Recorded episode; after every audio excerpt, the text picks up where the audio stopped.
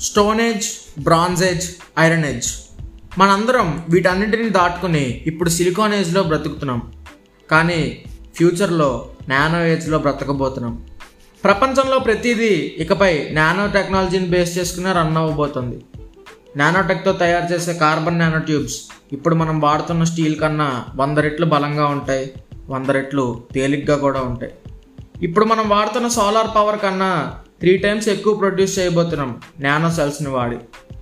మనం కాళ్ళ నొప్పులు కానీ ట్యాబ్లెట్ వేసుకుంటే అది బాడీ మొత్తం మీద పనిచేసి మనకు సైడ్ ఎఫెక్ట్స్ తీసుకొస్తుంది. కానీ నానో మెడిసిన్ వాడితే మనకు ఎక్కడ ప్రాబ్లమో అక్కడే పనిచేసేలా చేయొచ్చు.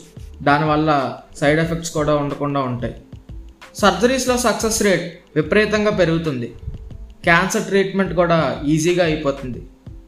జెనటిక్స్లో నానో టెక్నాలజీ వల్ల చాలా ఇంట్రెస్టింగ్ ఇంప్రూవ్మెంట్స్ ఉంటాయని చెప్తున్నారు. అసలు వారసత్వం వల్ల వచ్చే రోగాలకి శాశ్వతంగా చర్మగీతం పాడొచ్చంట. డయాగ్నోసిస్ చాలా అడ్వాన్స్డ్ అయిపోతుంది. నానో బయో సెన్సార్స్తో మన బాడీలో ఈచ్ అండ్ ఎవ్రీ రియాక్షన్ని మానిటర్ చేసుకోవచ్చు. మనం వాడే గ్యాజెట్స్ అన్నీ కూడా చాలా లైట్ వెయిట్ అండ్ అడ్వాన్స్డ్గా అయిపోతాయి. కెమెరాస్ చాలా అడ్వాన్స్డ్ అయిపోతాయి. హోలోగ్రామ్స్ విఆర్ ఏఆర్ మనం ఊహించలేని లెవెల్లో వర్క్ అవుతూ ఉంటాయి.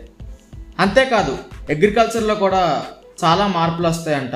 నానో పెస్టిసైడ్స్ నానో ఇన్సెక్టిసైడ్స్ పంటని నిరంతరం కాపాడతాయి. నానో డ్రోన్స్ థర్మల్ సెన్సార్స్ మిలిటరీలో బాగా ఉపయోగపడతాయి. హెల్త్ మానిటరీ సెన్సార్స్ మన సైనికులకి సరైన టైంలో మెడిసిన్ అందేలా ఆరోగ్యాన్ని చూసుకుంటాయి. So let's get ready for the nano age. చివరిగా ఒక్క మాట. నానోటెక్తో మనమే న్యాయం చేయగలం.